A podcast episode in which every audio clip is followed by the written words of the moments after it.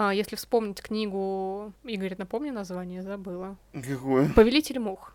Все. А, да, да. Я хотела сказать повелитель свиней, но нет, нет.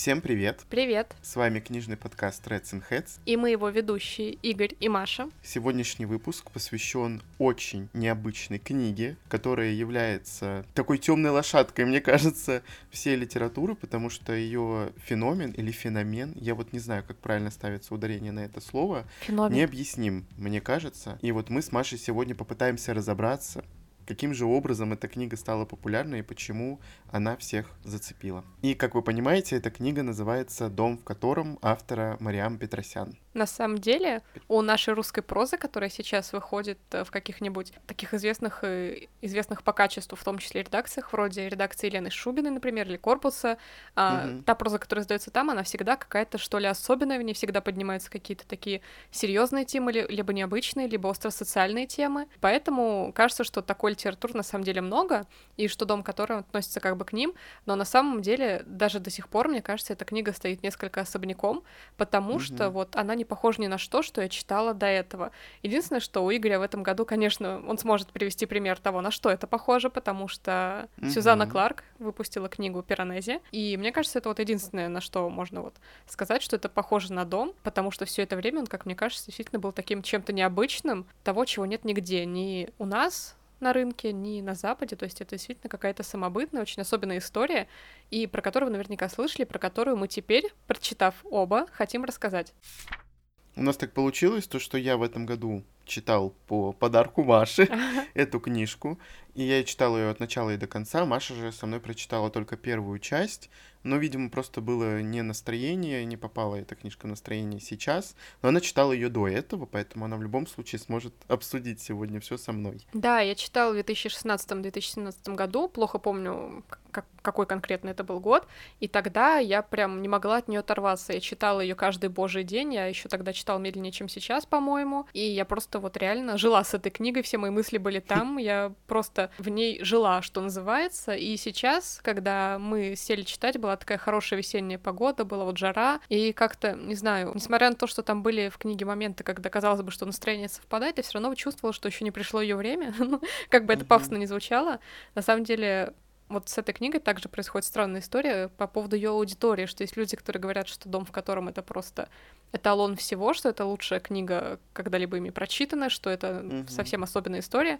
а другие говорят, что это какая-то посредственная вещь, которую невозможно даже читать, к их неудовольствию, а есть такая даже присказка, что дом не впустил, это значит, что ты не смог полюбить историю, ты не смог проникнуться ей, не смог почувствовать ее атмосферу, то есть это, грубо говоря, когда вот вы прочли первую книгу, не поняли прикола и решили дальше не читать. Вот э, это называлось «Дом не впустил», и даже как-то вот о таких вещах как-то странно с таким пафосом говорить, не знаю почему, но вот с этой книга действительно так, что она либо впускает, либо не впускает, и вот меня она второй раз... А не то, что не пустила, она пригласила, но сказала, что как бы еще рано, смотри, на, на, как бы сама, на свой страх и риск. Mm-hmm. Я подумала, что лучше отложить это дело до осени или какой-то такой погоды, когда мне будет больше хотеться ее читать где-нибудь внутри, что-то такое. Конечно, многие, кто вот не любит эту книжку, они просто раздражаются от вот этого вот словосочетания «дом не впустил».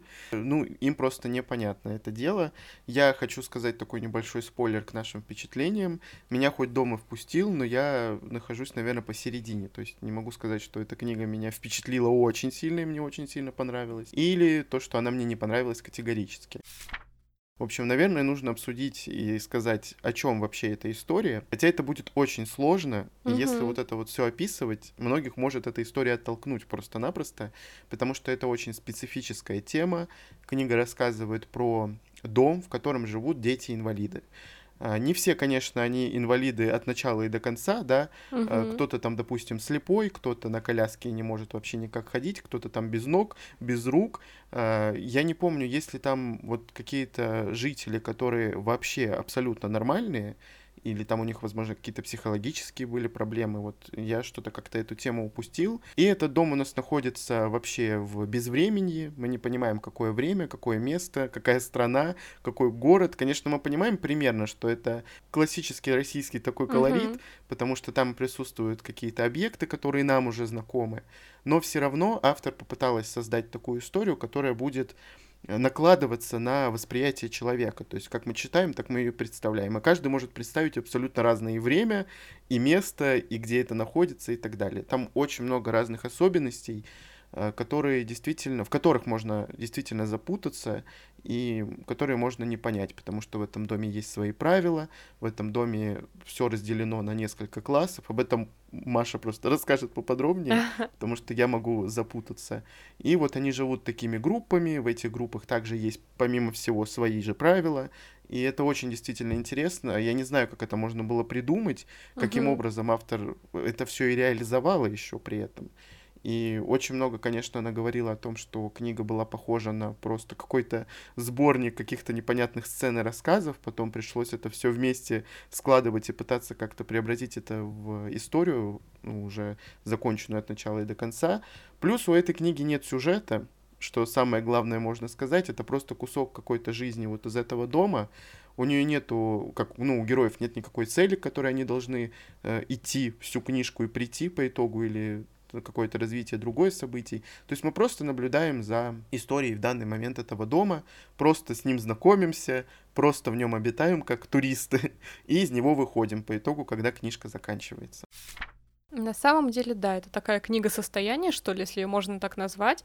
Создалось ощущение, что автор придумал вот этот мир у себя в голове, и что она сама mm-hmm. в нем как будто все время живет, и вот какие-то его части, какие-то дни из этого мира, проведенные там, донеслись до бумаги, скажем так. То есть она смогла mm-hmm. их каким-то образом вытащить, и ты действительно просто вот этот год, по-моему, или чуть больше проживал а, вот в этом самом доме, ждал вместе с его воспитанниками выпускного, и на самом деле такая там особая обстановка с вот этими стаями, а, с правилами, mm-hmm. про которые уже обозначил Игорь, они как бы не просто так связаны. Во-первых, потому что все-таки все дети, которые там оказались, они оказались не просто так, от них э, в той или иной степени отказалась семья их, Отказались mm-hmm. их попечители, их родители, их родные, потому что решили, что раз дети с особенностями, раз они с особенностями развития, с физическими особенностями, то они должны как-то вот находиться в специализированном учреждении, где о них будут заботиться посторонние люди, и как бы они вычеркнули их из своей жизни, что называется, скажем так. Mm-hmm. И, конечно, мне кажется, все вот э, дети, там и подростки, и более такие старшие ребята, которым по 20 лет, и совсем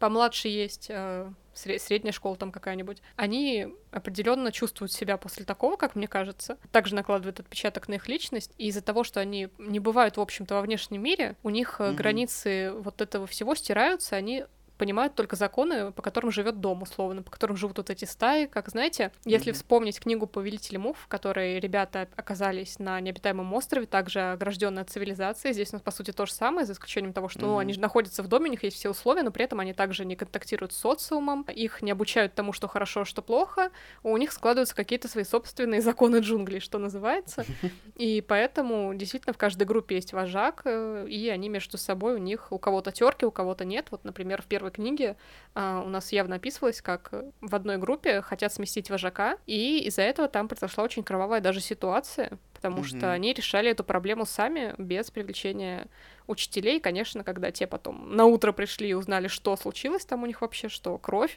что кого-то убили и так далее, они просто, ну, были наверняка в шоке и пытались привлекать к этому полицию, но на самом деле все понимали, все воспитанники, что они уже все решали, что они уже разобрались. Там mm-hmm. вплоть до такого аж происходит. И, конечно, Особенность в том, что дом сам по себе необычное место, потому что эта книга, по сути, является таким магическим реализмом. А, но этот реализм не всегда сразу чувствуется, потому что а, сначала ты думаешь, что это просто их какие-то фантазии у детей, что им кажется, что дом это не просто место какое-то, угу. им кажется, что это что-то другое, что это что-то волшебное, но оно не всем открывается.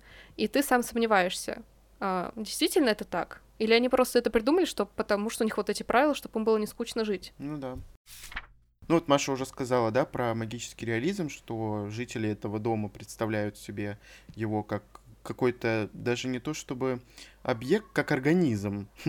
Как будто бы он сам там решает, что делать, кого действительно принимать, кого нет, а, когда кому куда двери открывать и так далее. И для многих дом действительно является убежищем, и вот поэтому, наверное, она и стала так популярной, эта книга, эта история вообще в целом.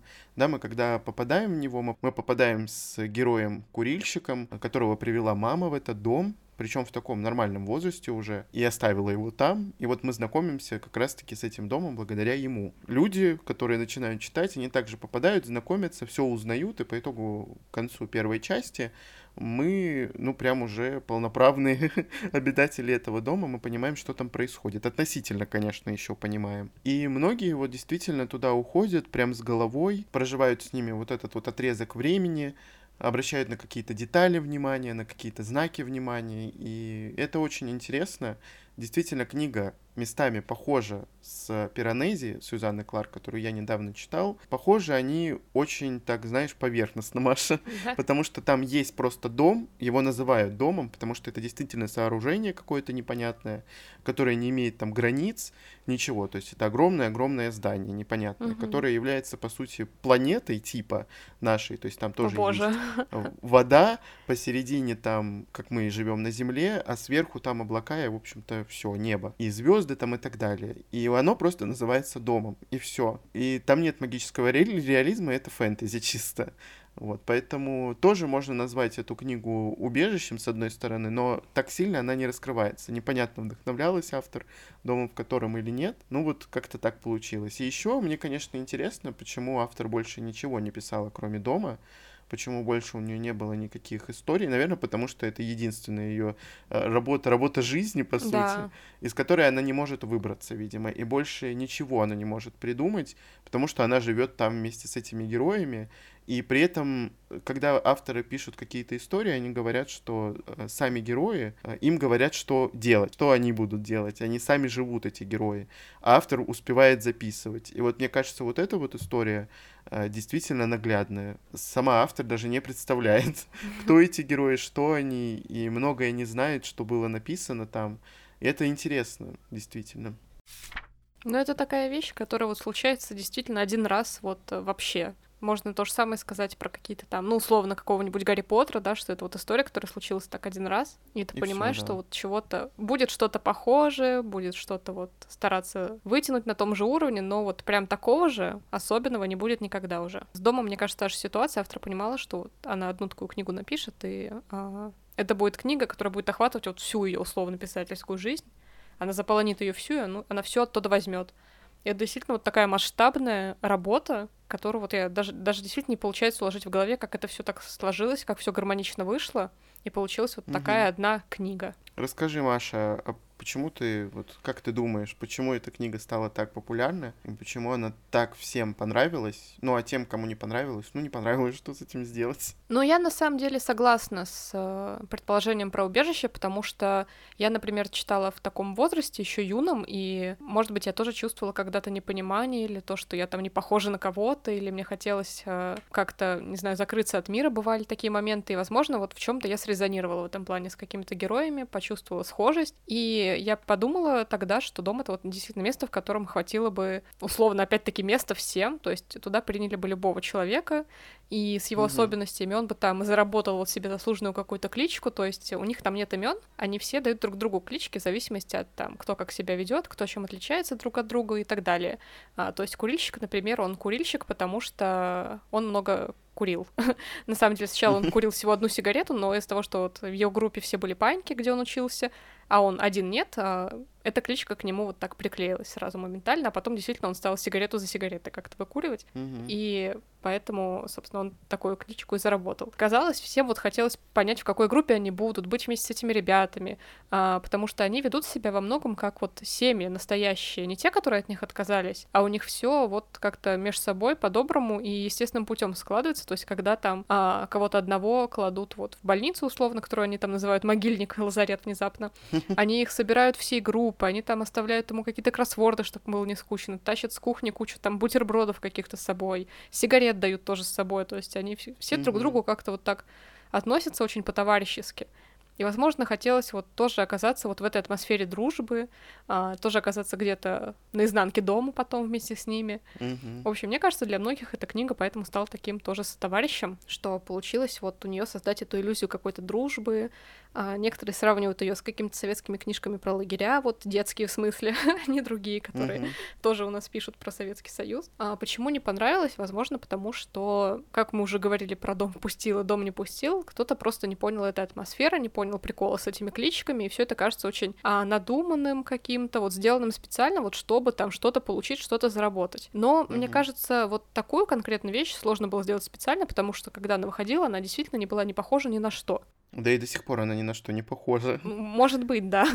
Просто вот я помню, какой резонанс был тогда. Как-то вот, ну, все таки годы идут, знаешь, может быть, что-то там уже и появилось более там превосходящее по необычности на рынке, но вот как-то для меня эта книга все равно стоит особняком, и, возможно, из-за того, что она ни на что не похожа, кому-то и не нравится, потому что люди, в принципе, такие, что, ну, нам надо любить все таки что-то, что нам что-то напоминает, иметь с чем-то ассоциации, а какие-то хорошие впечатления, и не у всех это сработало с этой книгой, Несмотря на то, что для меня это тоже было что-то новое, конечно, но все равно как-то, ну, не знаю, у меня получилось проникнуться к героям разным, и интересно было наблюдать за ними. Мне все это тоже казалось чем-то таким фантазийным, что происходит не совсем с нами, но, конечно, угадывалось, mm-hmm. что это все-таки Россия, и очень так это необычно было это осознавать. Хотелось бы еще поговорить на тему того, что, несмотря на то, что у каждого из них есть какая-то особенность, да, своя, а, физическая именно, да не только физическая, и психическая тоже в том числе, они не выделяют эти особенности, как выделяют, допустим, здоровые люди, смотря на человека с особенностями, в общем-то и у них какие-то другие там существуют проблемы, которые угу. не касаются их передвижения, кто ходит, кто не ходит, кто видит, кто не видит. Этого никого не волнует, это угу. точнее никого не волнует. И в этом плане, если смотреть с точки зрения там и психологии, и поведения нас там в обществе и так далее, это действительно очень глубоко было написано. Я даже вот действительно, я не представляю, вот когда такие книги попадают ко мне в руки, я не представляю, как это можно написать.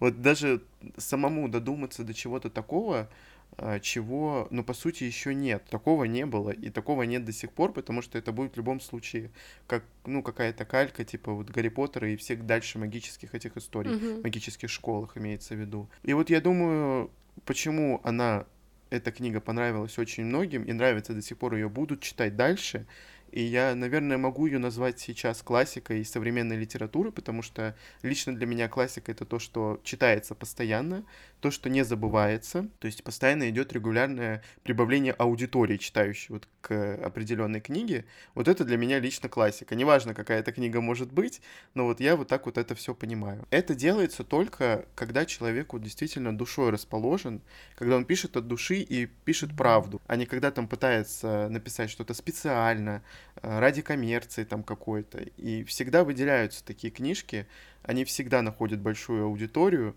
и особенно когда эта аудитория действительно ищет какое-то вот это вот убежище, про которое мы говорили, и то, что это написано вот правдиво, реально это написано, и действительно это волновало авторов в то время, когда она это писала, э, чтобы люди относились друг к другу более толерантнее, что ли, чтобы мы не выделяли друг друга по там каким-то признакам непонятным, потому что в этом нет смысла никакого. И мне кажется, вот с этой стороны точно должны были все понять mm-hmm. эту историю. Каким образом многие не понимают, я не знаю. Конечно, я хочу сказать, что я Маше даже об этом писал, когда я читал. Я чувствую, что книга как будто бы написана с какой-то претензией. С претензией не похожей ни на что. Вот что она такая необычная, неординарная. Есть такие люди, которые пытаются все время выделиться. Даже если они думают, как большинство, они пытаются все равно сказать какую-то противоположную uh-huh. сторону своего мнения. И вот эта книжка мне напоминала что-то подобное. И я не скажу, что я такое люблю,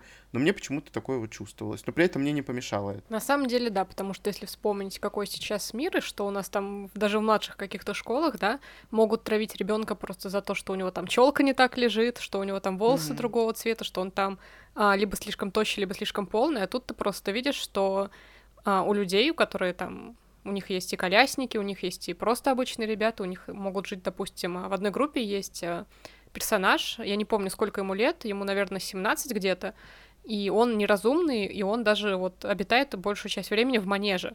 То есть у него угу. там и с весом проблемы, у него и с ногами проблемы, у него и с головой, Ты скажем так, проблемы. Толстого говоришь? Да, нет? да. Угу. Я говорю про него, и его все все время за собой таскали. То есть даже если они шли куда-то, блин, там тусить условно, там погулять на улицу, да, а, шли все группы куда-то, они все равно все по очереди его за собой таскали. Это а, мило очень. Они могли забить на него, оставить его в этой комнате, кто бы там узнал. Он бы там сидел один, и ничего бы не случилось. И они при этом из группы его могли бы даже выгнать, возможно. Ну, то mm-hmm. есть э, как-то, не знаю, что-то они могли сделать. А тут они просто воспринимали его как своего товарища. Да, там он неразумный, но при этом он все время вот был с ними.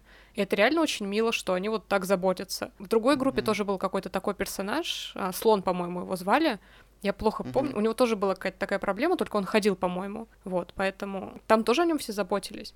И в этом плане действительно как-то чувствуется такой вот, ну не то, что прям посыл, но то, что вот эти дети, которые отличаются, казалось бы, полноценных людей, они в чем-то лучше этих самых полноценных людей, потому что они все для, друг для друга люди. А у нас угу. вот реально один признак так отличительный какой-то, и все, ты становишься там ярлыком. Белой вороной. Белой вороной, да, условно. Здесь они как бы все понимают, что они все в одной лодке, и они как-то выше всего этого стоят. Это, конечно, было очень сильно для меня. Даже в некоторых моментах, когда была какая-то взаимовыручка, я прям помню, что я ревела, на самом деле. А помнишь момент, когда персонаж без рук и персонаж Колясник, это были Лорд и Сфинкс, они соревновались, э, кто быстрее залезет то ли на чердак э, без, да, без да, рук да, и без да, ног. Угу. И, в общем, в какой-то момент э, Сфинкс, персонаж без рук, который лез только с помощью там рта и ног, по-моему, он исцарапался угу. и порезал себе спину как-то очень сильно. Персонаж Колясник, Лорд, который лез без ног, он спустился с помощью рук вниз и пошел просто, ну как пошел, поехал на коляске пошёл? за аптечкой и mm-hmm, полез уже обратно с аптечкой, потому что он увидел, что ну сфинкс порезался, и когда он там, пусть он выиграет, но он должен вот вернуться с аптечкой, чтобы его там наверху перебинтовать. Это было mm-hmm. настолько как-то, ну не знаю, сильно для меня, что я прям разревелась, мне это тронуло почему-то, не знаю.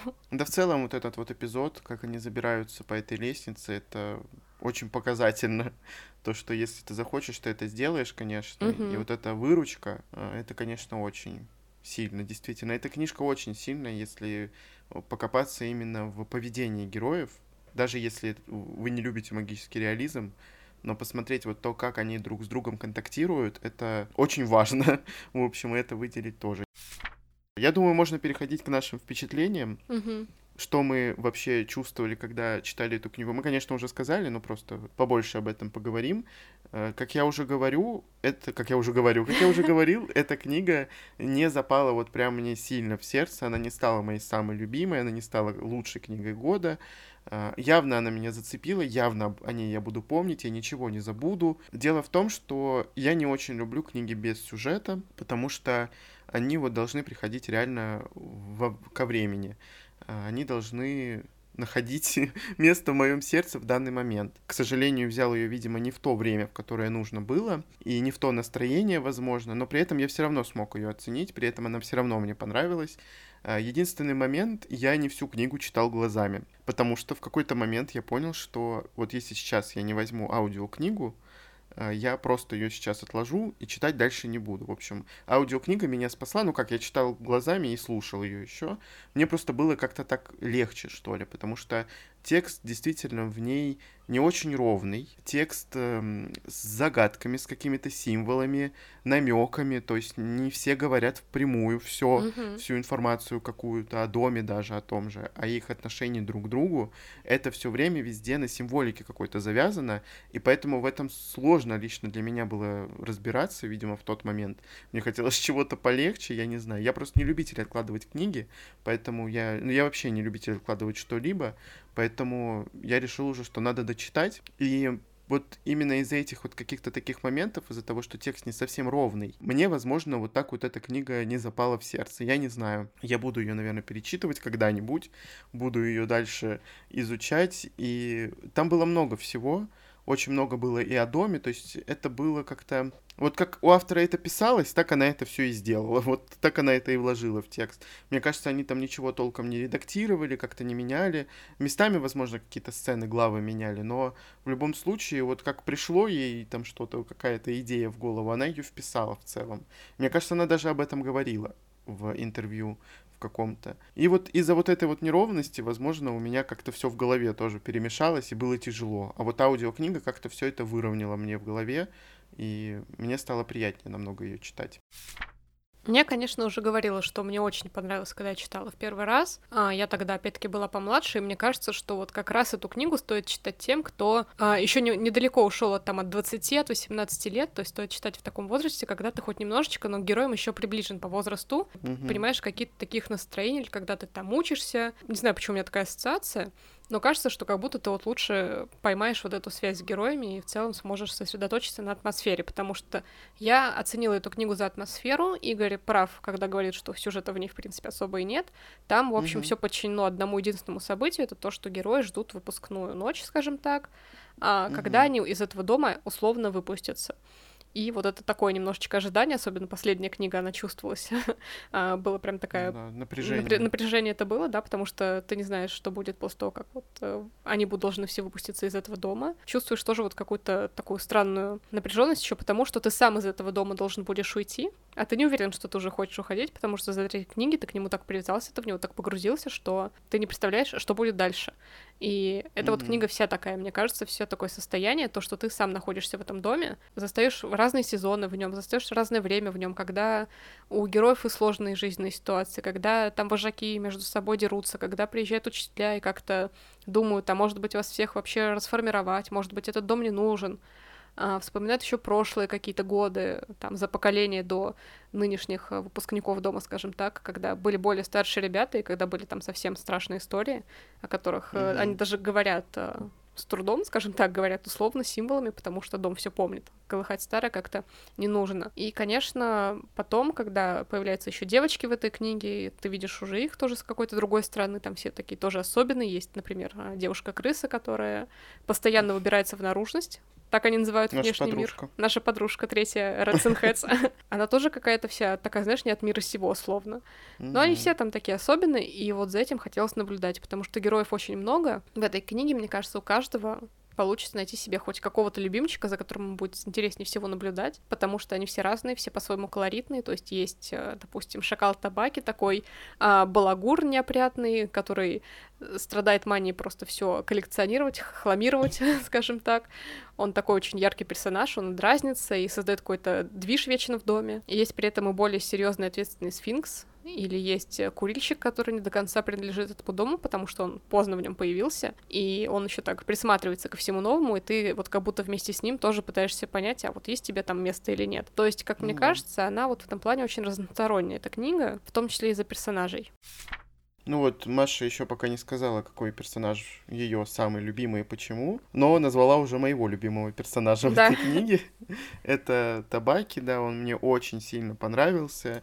Я не скажу, что он мне понравился прям сразу, но вот его манера вести себя, его манера поведения, как он разговаривает, как он постоянно шутит, какой он эмоциональный. Потом он еще и на слезы какие-то выводит все время, мне кажется. Ну, то есть э, все люди, да, которые такие все время эксцентричные, наверное, mm-hmm. какие-то, которые постоянно эмоции свои не выдавливают, ну просто они очень эмоциональные, а, постоянно там улыбаются, допустим, радуются, никто не знает, как они на самом деле себя чувствуют внутри mm-hmm. и что у них там происходит, и насколько вот они не привыкли показывать свою другую немножко сторону, вот такую эмоциональную, не в плане радости, а в плане грусти той же. Ну, в общем, мне очень понравился Табаки, его в целом образ, я его очень ярко представлял, и прям вот я следил за ним очень-очень пристально. Мне было очень интересно читать главы от его лица. И да, вот у нас текст, он все-таки разбит на вот этих вот героев очень сильно. Особенно вот когда мы уходим уже от курильщика, уже где-то в середине и под конец, у нас глава от разных, от разных героев, постоянно что-то меняется.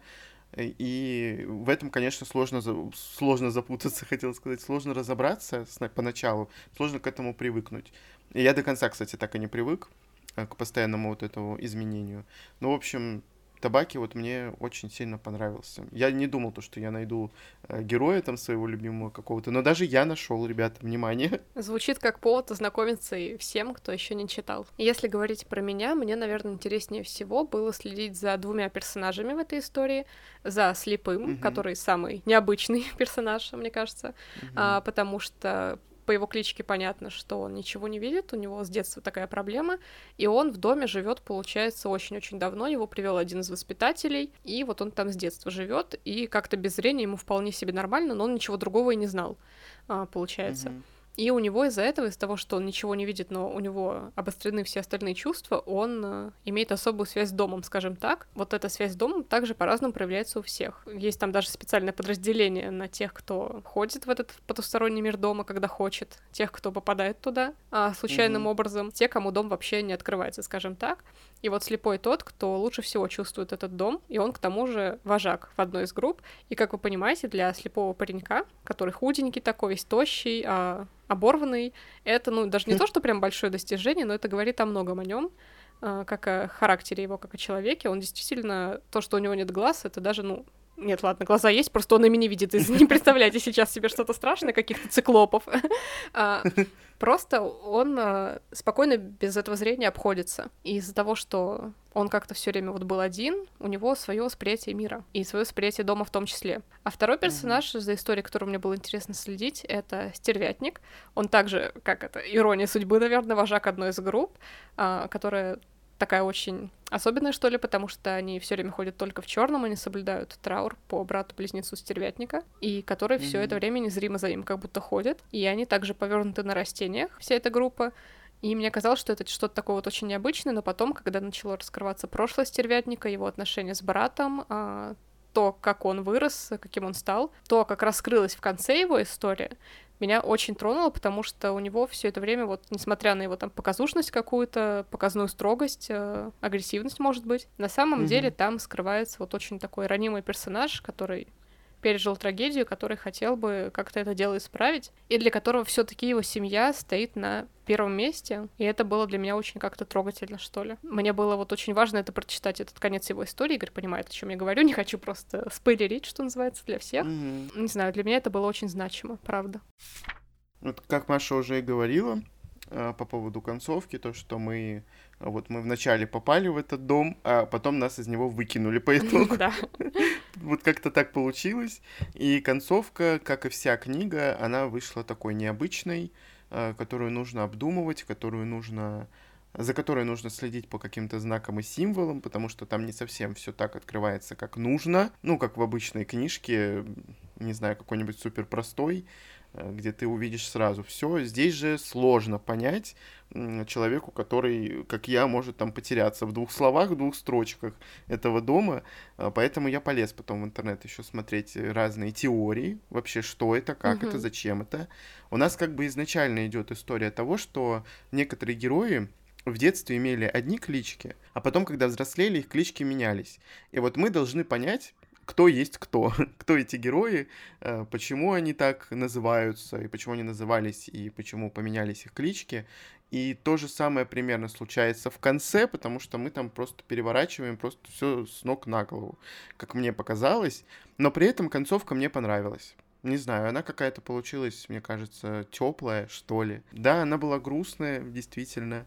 Многие герои не хотели из этого дома уходить, многие было все равно, некоторым из них было все равно. В общем, интересно получилось это все. Но потом пришлось, конечно, да, сидеть и в интернете читать информацию вообще, что такое там. Да, в этом плане смысл у концовки получился неоднозначный. Ты думал, что не все ты понял правильно, что-то пришлось перепроверить. И на самом деле угу. это та концовка, которая после себя заставляет еще о многом думать, и в том числе думать о том, а да. как было бы дальше. То есть понятно, что никакой истории уже не будет, но вот такой конец он как бы намекал на то, что, возможно, что-то изменится, а что могло бы быть по-другому. Как было бы, если бы вот так или так? То есть э, мозг еще работал после этого. Я помню, что у меня после дома было дичайшее какое-то книжное похмелье, что называется. А я очень долгое время ходила, как-то обдумывала, я постоянно тоже гуглила вот эти а, ключи к дому, чтобы понять, а, правильно ли я поняла, как там все кончилось, чтобы понять, кто из героев встретится, кто не встретится, кто что там сделал. Представляла, что было бы, будь реально все иначе, потому что на это были намеки. И вот как-то uh-huh. в эти истории я так погрузилась, что я даже, вот скажу вам, я даже фан фанфики полезла читать, чтобы понять, одна ли я об этом подумала, или как развили это другие читатели. Но в целом, на самом деле, вот что касается фанфиков, я в целом хочу сказать, что а, вокруг этой книги, будем называть ее одной книгой всего, ну, потому что это одна большая ну, история, одна книга. А, угу. сложился удивительная фанбаза на самом деле, потому что вот я такого феномена не замечала, больше ни зачем, наверное. То есть понятно, что у Гарри Поттера там фандом такой весь э, прошаренный, они там что только не придумывают, но ну в случае да. с домом даже странно, что вокруг такой книги удивительно такая же сложилась удивительная группа поддержки, потому что очень много косплеев по этой книге, когда люди переодеваются в персонажей из книги, фотографируются, потому что, ну, как бы, а, во-первых, там нет каких-то особо костюмов, ребят, во-вторых, ну, вы сами понимаете, ну, да. переодеваться в инвалидов, условно, я делаю кавычки в воздухе, но это странно. То есть угу. это вам не в яркого аниме-персонажа там переодеться, или в кого-то там в плаще Гриффиндорца, условно. Это совсем другое, и это тоже так вот немножко странно. Много артов по этой книге, а настолько, что даже вышло вот дополнительное издание, специальное фанатское с э, работами а, поклонников книги, получается, которые прислали их автору. И mm-hmm. там были в том числе арты, которые мне нравились, и действительно очень много вот чего-то такого можно найти в интернете сейчас, и фанфиков в том числе. В общем, как-то эта книга порождает, видимо, тягу к творчеству, побуждает да. на творчество в этой же теме. И это очень прикольно, потому что вот, э, ну, не все российские книги такого достаиваются на самом деле. Меня всегда удивляет такой большой фандом, и он, наоборот, вот меня побуждает читать эту книжку и ощущать, вот когда ты ее читаешь, ощущать, что ты не один даже в этот момент ее читаешь, абсолютно, да? Mm-hmm. Ну, потом Маша отключилась еще, когда после первой части. Я буду в любом случае перечитывать когда-нибудь, когда я найду настроение. Вот а Маша уже пыталась, все пыталась. Но я всё, не считаю, не что моя попытка была плохой потому что первую книгу я прочла, в принципе, с удовольствием. Мне было очень приятно вспомнить. Я действительно как-то по-новому даже посмотрела на уже знакомых героев, на уже знакомое место, но я почувствовала, что, ну, не сейчас, вот правда, нравится, но я знала, угу. что я получу большее количество там удовольствия, лучше пойму, лучше сконцентрируюсь, когда это произойдет в другое время потому что сейчас все-таки у меня не очень простая литературная ситуация, которую вы знаете. А, это то, что я дочитываю свое огромное количество книг. И с учетом того, Моё что старьё. да, выходят все еще новые какие-то, ну то есть я почувствовала, что я пока не готова переключаться на что-то, то, что я уже читала несколько лет назад, еще и такого объема. Угу. Вот, поэтому ну, как бы я за это себя не виню, но я рада, что первую книгу все равно вот так перечитала, вспомнила немножко. А, с Игорем чуть-чуть смогли обсудить, и потом, когда он уже читал дальше один, остальные две части. А, все было не зря, тем более, что я подарила ему эту книгу, потому что я хотела, чтобы он прочитал, но а, mm-hmm. я немножечко нервничала, потому что, вы знаете, для меня дарить книги это вот всегда а, испытание. Я просто чувствую свою гигантскую ответственность за это, потому что я думаю, что, ну, как хороший друг, я должна прекрасно угадывать вкусы моих друзей. Книжные должна знать, что им понравится, что нет, должна посоветовать что-то по-настоящему хорошее. И я всегда очень немножечко за это переживаю, поэтому, когда вот у Игоря в какой-то момент там не шло, я просто, я извелась, как я не знаю кто. У меня просто слишком долгая история, наверное, с этой книжкой. Ну, как долгая? Просто я о ней знаю уже где-то с 2014 года, может быть, даже чуть-чуть раньше. И когда-то вокруг э, все читали эту книгу, все мои друзья, все ее советовали, но как-то, видимо, было не время ее читать. И тут, когда Маша мне ее подарила, у нас такая вот история, то что это тайная была книжка. Да, Игорь не знал, я не, не знал, да. И я был просто в шоке, на самом деле, когда я ее получил, когда я ее увидел. Это был просто дикий какой-то шок. Э, но я посчитал то, что это знак, это значит, наконец-таки за столько лет мне нужно с ней познакомиться. Получается, 7 лет я ее знаю, 7 лет я знаю то, что я хотел бы ее когда-нибудь прочитать. И тут вот такой вот знак свыше. Маша подобрала мне эту книжку в подарок. Угу. Все равно, конечно, хочу сказать большое спасибо Маше, даже если эта книжка не на 5, потому что в любом случае случае это очень значимая книга будет в моей жизни, да и есть, наверное. Но ты все равно поставил хорошую оценку, и да, это все Да, я поставил 4. Необычное такое, да. то, чего, возможно, больше никогда действительно не будет именно вот э, чего-то настолько же не, необычного. Если говорить о том, советуем мы, не советуем, кому бы мы посоветовали и почему, я хочу сказать, что надо просто попробовать, конечно. Я не могу сказать, кому она может понравиться, потому что у этой книги нет ни возраста, uh-huh. уже и национальности, потому что она переведена на несколько языков. Насколько там, я не помню, около, ты, не помню, 30, мне кажется, это много, или 30. Английский, итальянский точно она переведена. Это я помню. Ну, я не помню, я, видимо, с чем-то путаю, надо на обложке посмотреть. Но, в общем, на какие-то языки она переведена. И то есть она должна понравиться, по сути, всем, но кого впустит дом, непонятно. Не люблю эту фразу, боже, зачем я ее повторил уже третий раз за этот выпуск? Но все равно, что-то, мне кажется, любой в ней может найти, если вот так скептически к ней не будет относиться. А, потому что я был на грани, а, на грани после вот того, как я прочел, получается, первую книгу, сам просто глазами. Мне было сложно, действительно, в нее сложно вчитаться, как мне кажется, там очень много символики, очень много недосказанностей, э, до чего-то нужно действительно закрывать книжку и доходить, ну, головой, потому что до сих пор есть теория, то есть автор некоторые линии, она, можно сказать, оборвала. Мгм. Она не объяснила, э, дала понять там в каких-то вот этих вот непонятных намеках, и потом она очень много на встрече чего говорила с читателями, и много было вопросов у читателей в любом случае. Она не знала ни- никаких ответов на эти вопросы, потому что она сама не в курсе. И то есть эта книга многогранна, она как, она калейдоскоп мне какой-то напоминает. Я не знаю, кому ее можно посоветовать. Просто если вы почувствуете, что вам действительно хочется это прочитать, попробуйте, почитайте, возможно, вас увлечет. Там как бы с первой строчки, либо, либо я не знаю когда. Главное не ожидайте от этой книги того, что вы обычно получаете от фэнтези современных, от Янка Далта, вот этого всего, то есть э, этого ничего не будет, можем сразу говорить. В любом случае мы надеемся, что вам было интересно послушать от нас про такую книжку, потому что для нас обоих она все таки какое-то особое место в наших душах, в наших прочитанных историях, и рассказывать о ней а, Мгм. так же сложно, как и, в принципе, вот э, пытаться рассказать о ее сюжете. Спасибо вам большое, что вы послушали этот выпуск, и не забывайте, что вы можете встречаться с нами здесь и дальше еженедельно на всех доступных подкаст-платформах. Всем пока. Пока!